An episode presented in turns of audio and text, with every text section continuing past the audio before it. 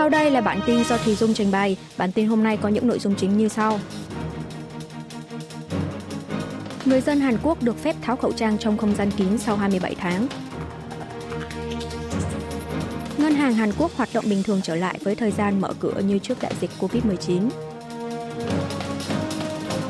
Lãnh đạo đảng đối lập lên án cuộc điều tra kéo dài 12 tiếng của Viện Kiểm sát.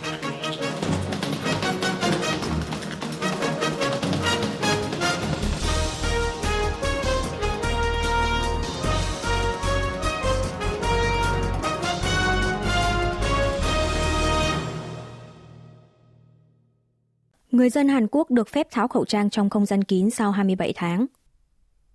Bắt đầu từ ngày 30 tháng 1, quy định đeo khẩu trang phòng dịch COVID-19 trong không gian kín tại Hàn Quốc, ngoại trừ bệnh viện và trên các phương tiện giao thông công cộng, được chuyển từ bắt buộc sang khuyến nghị.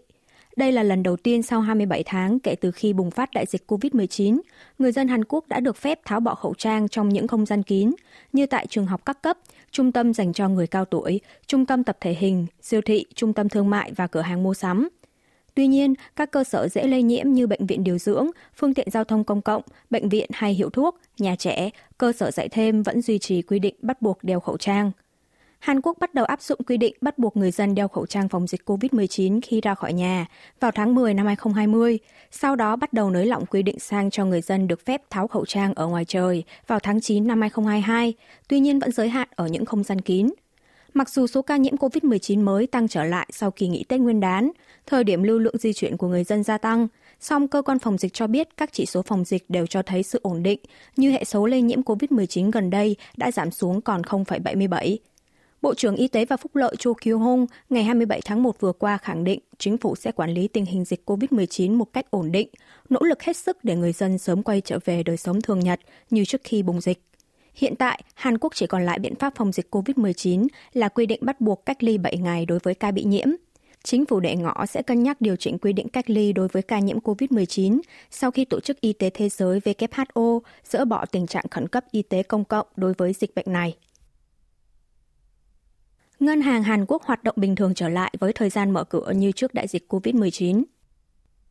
Các ngân hàng tại Hàn Quốc kể từ ngày 30 tháng 1 đã bắt đầu hoạt động với thời gian mở cửa giao dịch bình thường trở lại, từ 9 giờ sáng đến 4 giờ chiều, sau khi quy định bắt buộc đeo khẩu trang trong không gian kín được dỡ bỏ từ cùng ngày.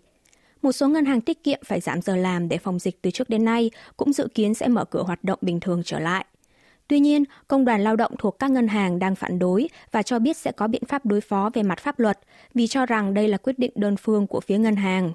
Phía công đoàn lập luận rằng cần tìm phương án giải tỏa bất tiện cho khách hàng, chứ không chỉ đơn thuần làm theo phương châm của chính phủ. Công đoàn đề xuất phương án áp dụng một cách linh hoạt thời gian mở cửa, như rút ngắn thời gian mở cửa đi 30 phút, nhưng tăng số lượng các chi nhánh ngân hàng mở cửa tới sau 4 giờ chiều. Một quan chức thuộc Công đoàn Tài chính Toàn quốc cho rằng việc ngân hàng quay trở lại mở cửa giao dịch 7 tiếng mỗi ngày chưa hẳn đã có thể giải quyết được bất tiện cho khách hàng. Phía lãnh đạo ngân hàng không nên đơn phương quyết định, vì trước đó đã thống nhất với công đoàn là sẽ thảo luận thông qua một nhóm chuyên trách về vấn đề này. Phía công đoàn dự kiến sẽ có các biện pháp cứng rắn về mặt pháp luật như đề nghị tòa án tạm đình chỉ hiệu lực quyết định khôi phục lại thời gian mở cửa của ngân hàng. Lãnh đạo đảng đối lập lên án cuộc điều tra kéo dài 12 tiếng của Viện Kiểm sát. Sáng ngày 30 tháng 1, Chủ tịch Đảng đối lập Dân chủ đồng hành Lee Jae-myung đã tổ chức buổi họp báo tại Quốc hội, tuyên bố mặc dù cuộc điều tra của Viện Kiểm sát nhắm vào bản thân mình là sự sỉ nhục và hết sức phi lý, nhưng ông vẫn sẽ chấp nhận lệnh triệu tập điều tra lần hai của cơ quan công tố. Trước đó, ông Y đã bị Viện Kiểm sát điều tra trong vòng hơn 12 tiếng vào ngày 28 tháng 1 liên quan tới nghi ngờ đặc cách cho doanh nghiệp tư nhân trong dự án phát triển phường Đê Trăng, thành phố Song Nam, tỉnh Gyeonggi và đô thị mới Guire thuộc quận Songpa, Seoul và thành phố Song Nam, tỉnh Gyeonggi. Ngay trong ngày hôm đó, Viện Kiểm sát thông báo triệu tập điều tra tiếp ông này. Các công tố viên nghi ngờ Chủ tịch Y đã giúp các doanh nghiệp tham gia dự án phát triển phường Thê Trăng, thu lời hàng trăm tỷ won nhưng lại không thu hồi đầy đủ lợi nhuận, khiến thành phố Song Nam bị thiệt hại. Đổi lại, ông Y được ông Kim Man-be, cổ đông lớn nhất của công ty quản lý tài sản Hoa Trơn Thê-yu, hứa sẽ phân chia 42,8 tỷ won, 34,8 triệu đô la Mỹ, lợi nhuận từ việc phát triển, tương đương một nửa cổ phần của công ty. Ngoài ra, trong dự án phát triển đô thị mới Guire, ông bị nghi ngờ đã lựa chọn trước doanh nghiệp phụ trách dự án, làm rò rỉ thông tin nội bộ. Sau khi kết thúc 12 tiếng rưỡi điều tra, ông Y tiếp tục chỉ trích gay gắt rằng Viện Kiểm sát đang làm chính trị, không phải điều tra. các công tố viên đã cố ý trì hoãn thời gian, lặp đi lặp lại những câu hỏi giống nhau chỉ để nhằm triệu tập ông một lần nữa. Trong khi đó, một quan chức viện kiểm sát khẳng định quá trình điều tra được diễn ra một cách nhanh chóng, đưa ra đủ chứng cứ đa dạng và quy trình chất vấn được thực hiện một cách bình thường. Trên thực tế đã có 200 trang dữ liệu được ghi chép lại trong quá trình lấy lời khai. Ông Y cũng có thời gian đầy đủ để trao đổi với phiếu luật sư đối với mỗi tài liệu được đưa ra. Văn phòng Tổng thống tố giác nghị sĩ đảng đối lập vì phát tán tin đồn liên quan tới đệ nhất phu nhân. Văn phòng Tổng thống Hàn Quốc ngày 30 tháng 1 quyết định tố giác nghị sĩ Kim Uy-kyom của Đảng đối lập Dân chủ đồng hành vì liên tục phát tán tin đồn sai sự thật, cho rằng đệ nhất phu nhân Kim Kon-hee lại dính líu vào một vụ thao túng giá cổ phiếu khác. Lần này là cổ phiếu của công ty có tên là Uri Technology. Văn phòng Tổng thống nhấn mạnh cổ phiếu của công ty này chưa từng bị tố giác lên cơ quan giám sát tài chính FSS, cũng chưa từng bị điều tra, nên hành vi của nghị sĩ Kim là gây tổn hại danh dự người khác. Việc nghị sĩ Kim Uy Kyum liên tục phát tán tin đồn sai sự thật, thậm chí còn tỏ thái độ hoan nghênh văn phòng tổng thống tố giác, chế giễu rằng đây chính là cơ hội để điều tra đối với đệ nhất phu nhân, chính là hành vi gây hại lần hai đối với bà Kim. Đảng cầm quyền sức mạnh quốc dân thì một lần nữa chỉ trích việc nghị sĩ đảng đối lập nêu ra nghi ngờ này là đòn công kích chính trị nhằm cứu chủ tịch đảng Lee Jae-myung khỏi cuộc khủng hoảng tư pháp – Ngược lại, đảng đối lập cho biết sẽ ra mắt nhóm chuyên trách về nghi ngờ đệ nhất phu nhân thao túng giá cổ phiếu vào ngày 1 tháng 2. Đại diện đảng tại Quốc hội Park Hong-kun thì nhấn mạnh không phải đảng đối lập mà chính công tố viên phụ trách về nghi ngờ bà Kim thao túng giá cổ phiếu công ty Doichimoto đã nêu ra nghi ngờ lần này. Trước đó, trong quá trình xét xử vụ thao túng giá cổ phiếu công ty Doichimoto, một tài liệu cho thấy các nghi phạm đã can thiệp với cả giá cổ phiếu công ty Uri Technology từ tháng 8 năm 2010, trong danh sách tài khoản giao dịch có tài khoản của đệ nhất phu nhân Kim Kon-hee và mẹ của bà Kim. Hơn 70% người Hàn ủng hộ Hàn Quốc tự phát triển hạt nhân. Viện Nghiên cứu cấp cao Chue thuộc tập đoàn SK ngày 30 tháng 1 công bố kết quả thăm dò ý kiến, nhận thức về nguy cơ hạt nhân Bắc Triều Tiên và tình hình an ninh tiến hành với 1.000 người dân Hàn Quốc. Kết quả cho thấy có 76,6% công dân Hàn Quốc nhận thức rằng nước này cần tự phát triển hạt nhân – 72,4% đánh giá tích cực về năng lực phát triển hạt nhân của Seoul. 61,6% người được hỏi trả lời không biết rõ hoặc hoàn toàn không biết về chiến lược đối phó của Hàn Quốc với uy hiếp hạt nhân từ Bình Nhưỡng. 77,6% nhận định rằng việc phi hạt nhân hóa Bắc Triều Tiên là điều không thể. 78,6% cho rằng miền Bắc sẽ thử nghiệm hạt nhân lần thứ bảy. 51,3% người tham gia trả lời tin rằng Mỹ sẽ thực thi năng lực răn đe hạt nhân trong trường hợp xảy ra tình huống nguy cấp trên bán đảo Hàn Quốc, 78,7% nhận định ngược lại. Người dân Hàn Quốc có khuynh hướng không kỳ vọng lớn về vai trò của Trung Quốc trong việc phi hạt nhân hóa Bắc Triều Tiên và thống nhất bán đảo Hàn Quốc. 64,1% trả lời không có khả năng Trung Quốc sẽ đóng vai trò hiệu quả vào tiến trình phi hạt nhân hóa Bình Nhưỡng. Ngoài ra, có 55,1% cho rằng Trung Quốc sẽ cản trở việc thống nhất bán đảo Hàn Quốc. Đồng thời, có 63,5% người trả lời rằng Nhật Bản có khả năng tự phát triển vũ khí hạt nhân. Cuộc thăm dò lần này được tiến hành từ ngày 28 tháng 11 tới ngày 16 tháng 12 năm ngoái, được Viện Nghiên cứu cấp cao Chue ủy thác cho Viện Caleb tiến hành theo phương thức phỏng vấn trực tiếp. Tổng thư ký NATO nhấn mạnh đến sự đoàn kết quốc tế trước những thách thức toàn cầu. Tổng thư ký Tổ chức Hiệp ước Bắc Đại Tây Dương NATO Jens Stoltenberg đang trong chuyến thăm Hàn Quốc đã gặp gỡ Ngoại trưởng Park Jin vào ngày 29 tháng 1 nhấn mạnh trong bối cảnh thế giới đối diện với sự gia tăng bất ổn và những việc khó lường trước, thì sự đoàn kết giữa các nước tin vào trật tự thế giới dựa trên nền tảng của tự do, chủ nghĩa dân chủ và quy tắc đang ngày càng trở nên quan trọng hơn bao giờ hết. Ông Stoltenberg cho rằng an ninh của NATO đang ngày càng được gắn kết với nhau. Tổ chức này rất quan ngại về chương trình hạt nhân và các vụ phóng tên lửa vô cùng liều lĩnh của Bắc Triều Tiên. Hơn nữa, chiến tranh tại Ukraine cũng đang có phần ảnh hưởng tới Hàn Quốc. Trong tháng trước, Mỹ từng cho rằng miền Bắc đã bán vũ khí và đạn dược như tên lửa dùng cho bộ binh cho tổ chức Wagner, một nhóm lính đánh thuê tư nhân của Nga đang hỗ trợ cho Moscow trong cuộc chiến tranh tại Ukraine.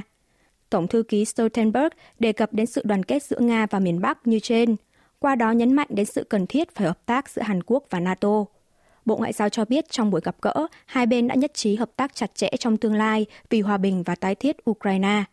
Về phần mình, Ngoại trưởng Park nhấn mạnh việc đoàn kết giữa các nước cùng chia sẻ những giá trị về tự do, dân chủ và pháp trị đã trở nên quan trọng hơn bao giờ hết trước những thách thức quốc tế chưa từng có. Ông Park đã giới thiệu chiến lược Ấn Độ-Thái Bình Dương mà chính phủ Hàn Quốc mới công bố gần đây. Ngoại trưởng Park bày tỏ quyết tâm của chính phủ Seoul trong việc bắt tay với các đối tác cùng chia sẻ những giá trị phổ quát vì hòa bình và thịnh vượng trong khu vực.